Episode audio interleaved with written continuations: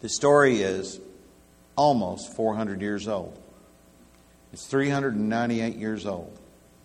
On April the 5th, 1621, the band of pilgrims that were left stood on the shore and watched the Mayflower pull out of the harbor and go back to England.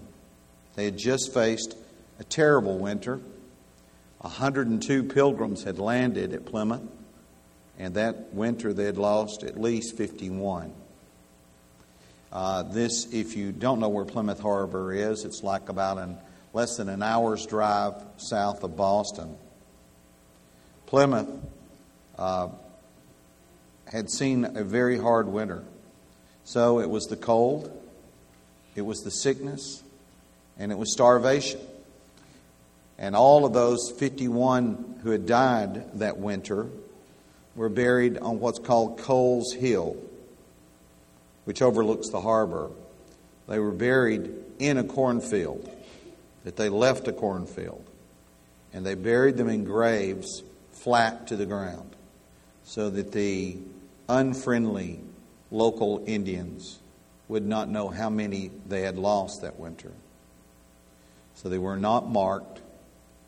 53 pilgrims remained on shore watching the Mayflower sail back.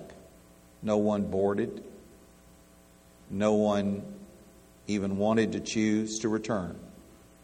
They stayed in a wilderness they wanted to build a new England, a Plymouth colony. And they wanted to base that on the Bible. The pilgrims were devout people, they were committed people. They had very little, if anything, but they had unspeakable wealth of faith. They came to America with a Bible that we now call the KJV, the King James Version. It had only been translated nine years earlier. So when they built their little houses, the center of that little house was the King James Version Bible. When they built their little churches, the center of their church was their Bible. And when they built their schools, the textbook of their school was the Bible. Every week, three Christian academies are formed in America. That's the average. Why so many? Well, the reason is private Christian schools, believe it or not, are beginning to almost outnumber public schools. Why is that? Because, like FCA, who wants their child to be taught that he's only an animal that evolved? Who wants their child to be taught only worldly values? FCA and the church are dedicated to the idea and committed to the idea of teaching your kids that we're made in the image of God and that there are great, great spiritual values that should guide our life that transcend all the other societal values. In the fall of 1621, Governor William Bradford announced a Thanksgiving service.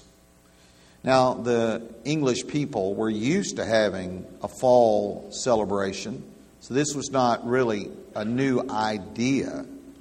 But that fall had brought them food. They almost starved to death the winter before. They were down to five kernels of corn per person per day. And so they, they were glad to have food. So they decided to have a celebration. That celebration lasted three days. Edward Winslow's account says that they invited the friendly Indians, which outnumbered them 90 to 53. Three days of celebration went on between September and November of 1621. We sing about it the land of the pilgrim pride, it does not mean pride in themselves. It means pride in the Lord God who came through for them so that they could survive. 168 years later, that's right, this was 400 years ago. 168 years later, in 1789, a terrible a terrible revolutionary war had occurred. And so they wanted to have uh, a constitution. The United States of America formed a constitution by the Continental Congress. Continental Congress then said that the first thing that Congress needed to do, the new Congress under this new Constitution, was they asked President George Washington at the time to proclaim a national Thanksgiving. He did. And these are the words Whereas it is the duty of all nations to acknowledge the providence of Almighty God, to obey His will, to be grateful for His benefits, and humbly to implore His protection and favor.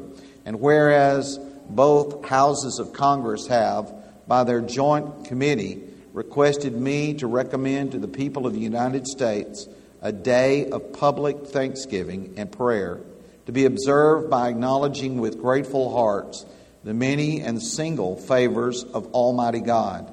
Now, therefore, do I recommend and assign Thursday, the 26th day of November next, to be devoted by the people of these states to the service of that great and glorious being who is the beneficent author of all the good that was, that is, or that will be, that we may then all unite in rendering unto him our sincere and humble thanks for his kind care and protection for the people of this country, given under my hand at the city of New York, which was the capital at that time, the third day of October, 1789. That's not the end of our history with that. A proclamation was given by Abraham Lincoln. I'll just read part of it, it's quite lengthy, the part that I love the most. I do therefore invite my fellow citizens in every part of the United States, and also the, those who are at sea and those who are sojourning in foreign lands, to set apart and observe the last Thursday of November next as a day of thanksgiving and praise to our beneficent Father who dwells in the heavens, October the 3rd, 1863. That was 156 years later after George Washington had signed his. The Christian faith has always been and always will be a thankful faith if it is true to the Word of God. 1 Thessalonians 5:18 in everything give thanks. That's our instruction in the New Testament. Philippians 4 and verse 6, we, with thanksgiving, let our requests be made known to God. That's the instruction of the New Testament. Ephesians 5:20, giving thanks always for all things to God the Father in the name of our Lord Jesus Christ. It is our duty. In our songs we say by pilgrim foot and knee, or oh beautiful for pilgrim feet, a thoroughfare for freedom beat across the wilderness. We haven't forgotten 400 years ago what brought us here. It wasn't Jamestown as much as it was Plymouth that made this country what it is. If we survive it all, that is what will do it. Plymouth, people who have faith. So let's pray and thank the Lord. Pray with me. Holy Father, with uh, infinite gratitude. We thank you for our forefathers and their sacrifices and their hardships that they endured, their deaths that made this land possible. And now may our nation at this time, Father, as always, not turn aside from the great commitment made for it by those first pilgrims. May we not be a secular, a worldly, an atheistic society. May our values not be measured by power or by money or by the things we possess. Help us, Lord, to realize that the greatest values of life are always in the character and in the quality of we the people. We can be poor, Father, and be great. We can have little or nothing and still worship you. We don't need abundance in uh, our life to walk in the light of the knowledge of your glory, Father. With thanksgiving to you, Father, um, may we never take for granted this heritage of faith that we have that has made America what it is. May we not lose the values and those great spiritual dedications that made those early pilgrims and our nation great. We thank you, Father, for our nation, our church, our homes, and the Bibles that sit in our lap that have guided us faithfully thus far. I thank you, Father, for the pilgrims' zeal and their evangelistic passion. We want to thank you for the institutions that they helped establish.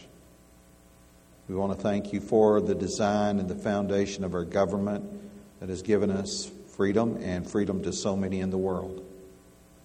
We want to thank you for those early churches that taught those hard, rough frontiersmen to have faith in you.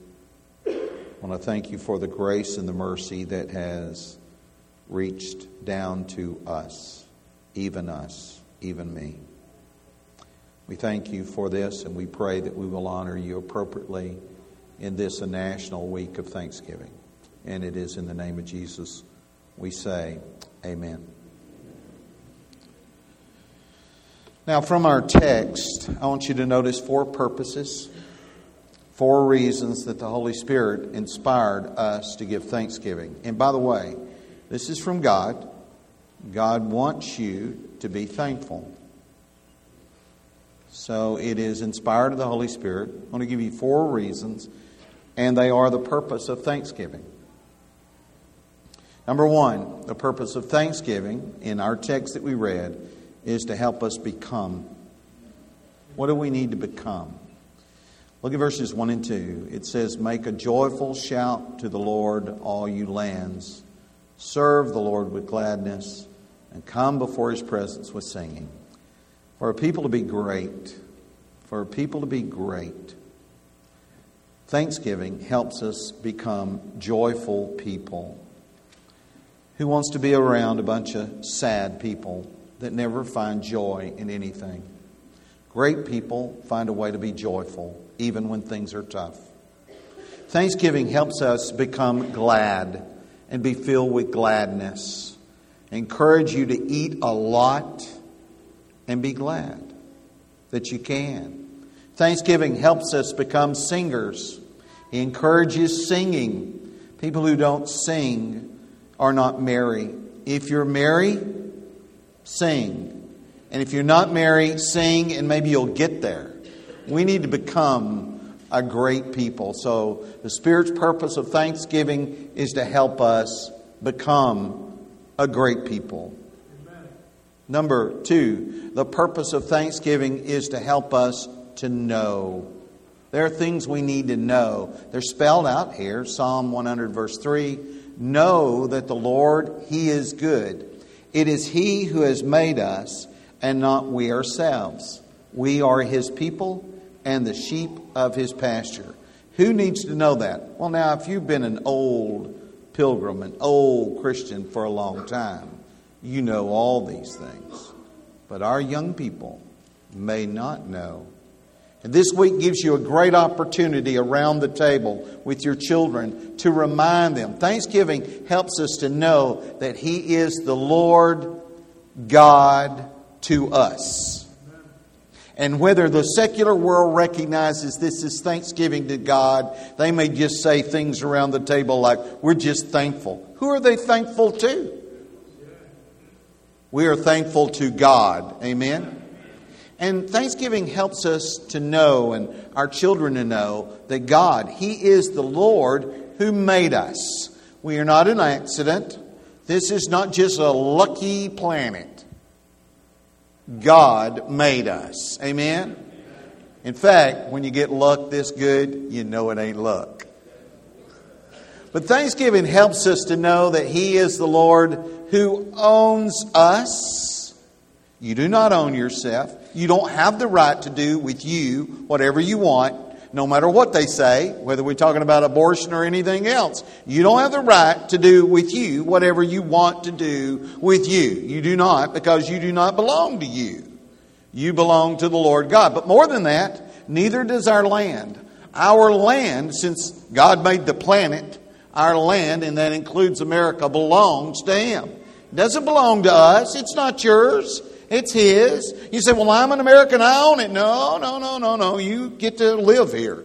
Praise the Lord. But you do not own it. And so the Spirit's purpose of Thanksgiving is help us to know, children, you need to know who we're dealing with here. And we need to make a point about that around that table. Number three, the purpose of Thanksgiving is to help us enter. We need to enter in. Psalm 100, verse 4 says, Enter into his gates with thanksgiving. Now, we're not literally going into the gates of heaven, so what's he talking about? Enter into his gates with thanksgiving. He's talking about the place that you actually do worship. Enter into, and that can be anywhere, by the way. It's not about the place, it's about entering in. Enter into his gates with thanksgiving and into his courts with praise. Be thankful to him and bless his name. We would call that church. Okay? So, Thanksgiving helps us to enter with thanksgiving. How about that? If you have a thankful heart, you come to church thankful. If you don't, you come here with a scorecard, checking out the song leader. Eh, he didn't do that great this morning. Check out the leader of the prayer. Well, he was even worse. And that sermon, ugh, that was awful, right? That's what happens. But if you came here with a thankful heart, you're grateful. It doesn't matter how it turns out. Amen? Amen? You give thanks to the Lord. And thanksgiving helps us to enter with praise praise for our God. And Thanksgiving helps us to enter with blessings. So we actually bless the name of our God. And we say wonderful things about God because He deserves it, but more because I need to say it. I need it. It is a part of what will make me feel better, and I will be happier. And the Spirit knows that. So the Spirit's purpose of thanksgiving is to help us to enter into worship. And If you haven't entered in, it may be about are you really thankful? Are you really thankful? Are you really aware of what God's done? And you know what will make you thankful? Loss. If everything's going well for you, you're probably sitting around, what am I to be thankful for? Well, let's see us lose it all. See how thankful you get for it. Amen. We didn't have freedom to be able to worship. See how that would do for you, right? Let's see that you're laying in a hospital, barely able to breathe. Compare that with right now. Think about it just a moment. What you've got. Can you see? Can you speak? Can you hear? Can you think? Can you eat? Can you walk? Can you talk? I'm telling you, if you just think just a moment, all of a sudden you get real thankful and say, you know what, I think I'll go to church and thank the Lord. Otherwise, you come here and say, what's he groaning on about? The purpose of Thanksgiving is to help us to honor, and he deserves it. Verse 5 For the Lord is good. That word good literally means pleasant enjoyable. It feels good. So the Lord is good. His mercy is everlasting, eternal, on and on. You can't wear it out. And His truth endures to all generations. What do we honor? We honor God's goodness. And maybe you don't think it's good.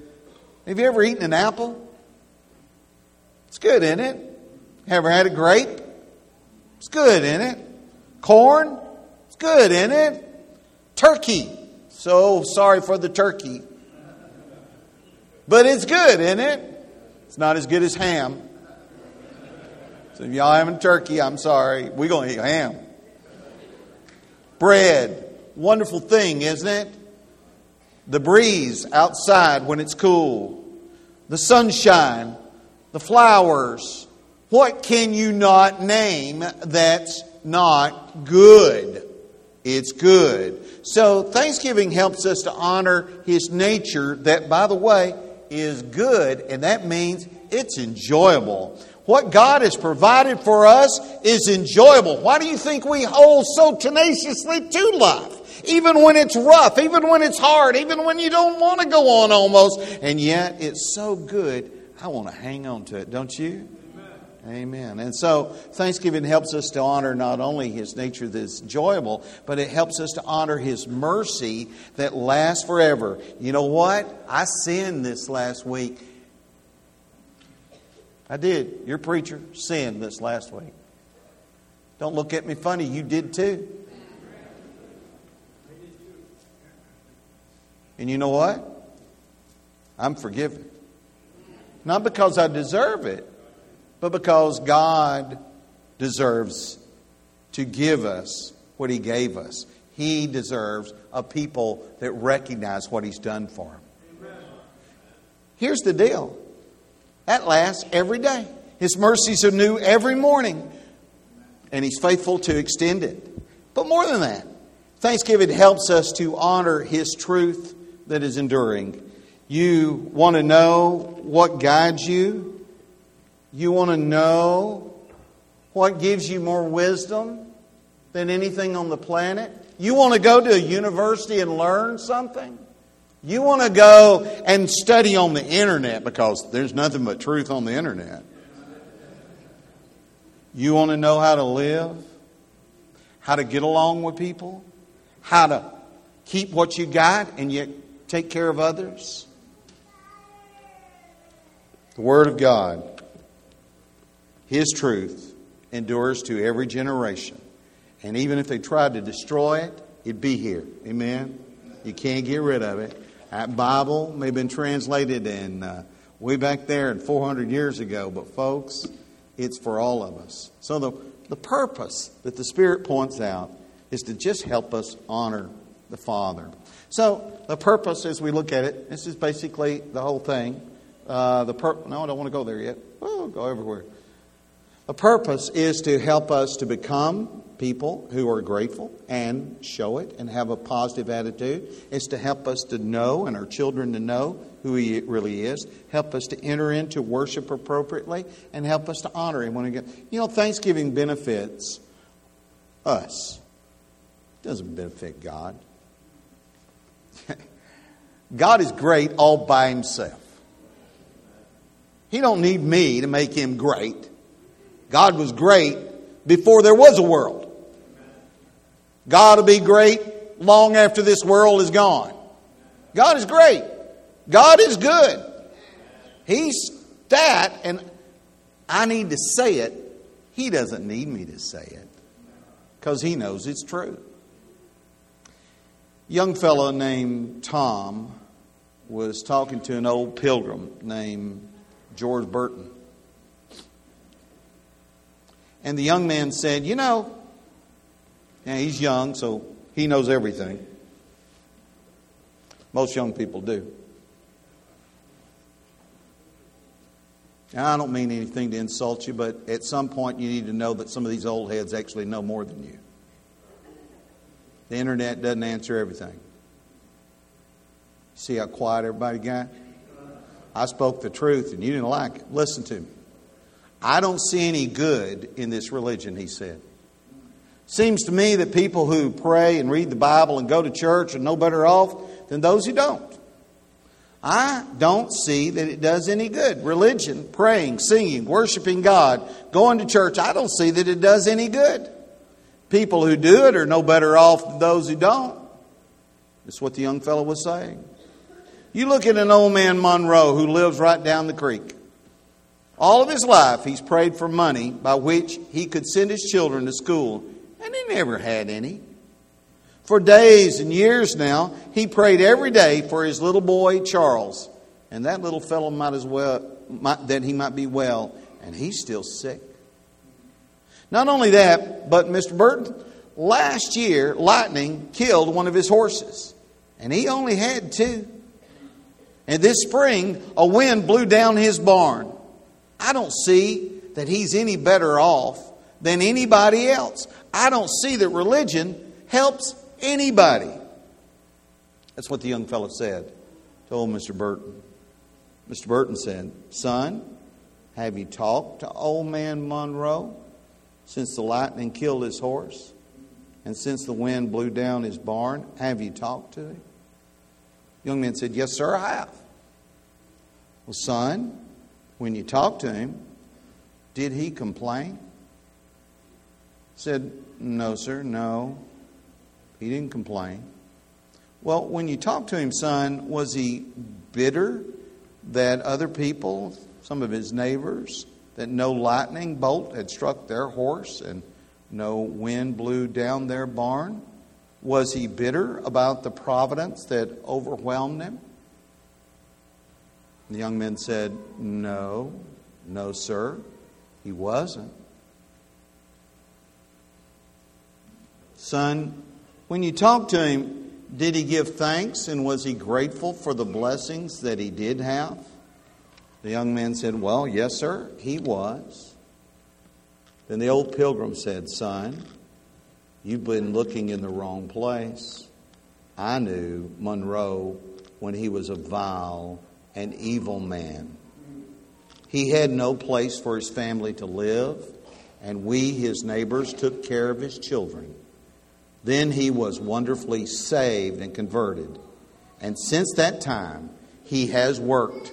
He has built a home for his family, and he takes care of them.